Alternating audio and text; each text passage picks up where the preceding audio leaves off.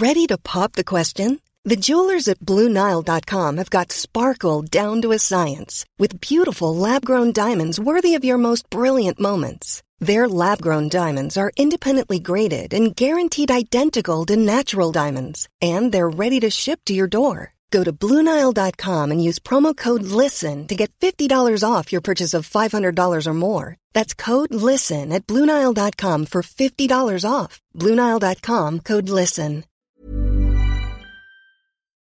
Hello, I'm Naked Scientist Hannah Critchlow, and my memory is terrible. And so, I'm concerned. What's going to happen? as I age. Alzheimer's disease currently affects around half a million of us in the UK alone, and this number is predicted to increase as the population gets older. However, this week a study suggested that up to a third of cases could be preventable just by changing the way that we live.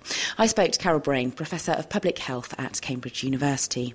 In a collaboration spanning countries, researchers analysed data published from decades of research on tens of thousands of people and identified several risk factors that could increase the likelihood of developing the disease, some of which simply came down to lifestyle choices. I went to find out what those risky behaviours might be.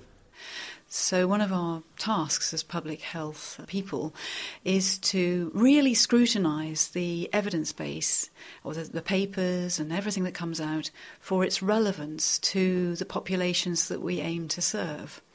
So, it does give us a kind of stepping back perspective on evidence. So whenever I see a paper, I will always think about exactly how was this finding generated is it after a lot of trawling around in the data to find the one positive thing, even though a million other things have been tested, and then putting that forward and constructing a story around it? Or was it a really careful analysis of the data? Uh, with a pre specified question. So, this is called critical appraisal, and we do this all the time. And then you put, put it, each sort of bits of evidence together. So, for example, there's been reports in the press of video games, five, ten minute video games, or even playing Sudoku can uh, ward off Alzheimer's in later life and, and help halt its progression.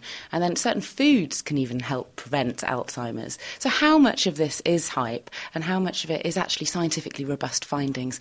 And how on earth do you tease the two apart? Yeah.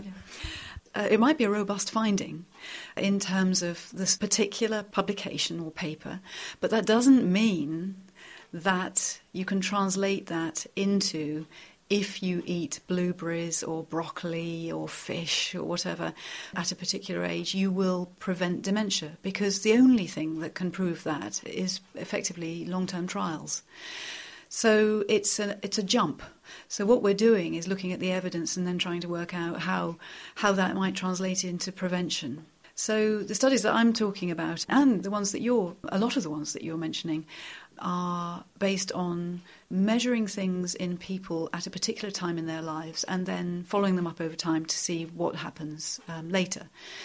A great example of why we have to be incredibly careful about that is the hormone replacement therapy story. So, from the longitudinal studies, asking people about whether they took HRT around the menopause, asking women, led to the suggestion that HRT was highly preventive for dementia. Well, actually, at that time, there are a lot of different things about the people who took HRT. It might be the reason rather than the HRT itself. And indeed, the trials then went ahead using HRT in the postmenopausal period, and far from preventing dementia, it actually was associated with increased dementia in the groups who took the HRT. Now, there are many reasons why that might have happened. Uh, it's a cautionary tale not to overhype findings from studies which may not make that jump across to this causes that, therefore, if you change this, you will change that. And the paper published in the journal Lancet Neurology in the last month by yourself and colleagues. Can you tell us a little bit about the main robust findings from that? Well, even with that paper, we are extremely cautious about uh, the interpretation of the findings. So, the motivation for the paper was when our colleagues did the exercise of systematically reviewing the evidence on modifiable risk factors for Alzheimer's disease They found that some ranked quite highly in terms of their risk profiles and were very consistently reported across different types of studies across the world. So they thought that was a robust enough finding to, to put them into a modifiable risk factor list. So that's using the existing evidence and creating a, if you like, a sort of a sort of average risk associated with each individual risk factor which uh, you know, physical activity, low education, diabetes, midlife obesity, midlife life hypertension, smoking, and uh, depression. So those came out top for their averages, and then they applied those to using other data on population exposures to those particular risk factors from around the world.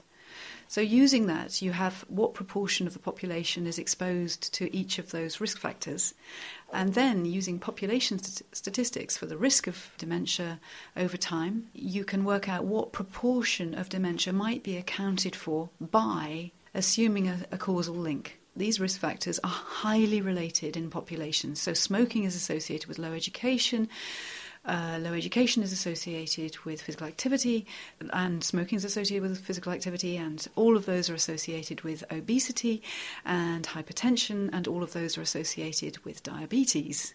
And in fact, vascular factors are related to depression. So they're all highly intercorrelated. And we, we recognized this at the time, and so what we did was work with those authors to try to create a slightly more realistic estimate. It's not the case that if I just cut down on my sugary snacks, for example, well, I'm less likely to get Alzheimer's in the future. If I bring together all of these healthy um, lifestyle regimes of not smoking, cutting down on my sugary snacks, increasing my amount of exercise, making myself happier by doing things like exercise, for example, that can help help boost well-being, and also increasing my level of education and learning new things day to day. And all of these things helping to deal with problems with obesity or hypertension in future life, that may also help decrease my risk of Alzheimer's or dementia in the future. That's right, and, and I think uh, even more important is that one would hope that it would improve quality of life in the here and now. That we aren't doing these things just for something in, off in the future, but that we live our lives as well as we can that we have a society that, that is attempting to enable us to live our lives happily and healthily. Thank you, Carol Brayne, Professor of Public Health at Cambridge University. Hey, it's Danny Pellegrino from Everything Iconic. Ready to upgrade your style game without blowing your budget? Check out Quince. They've got all the good stuff shirts and polos, activewear, and fine leather goods, all at 50 to 80% less than other high end brands.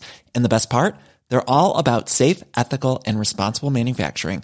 Get that luxury vibe without the luxury price tag. Hit up quince.com slash upgrade for free shipping and 365 day returns on your next order. That's quince.com slash upgrade.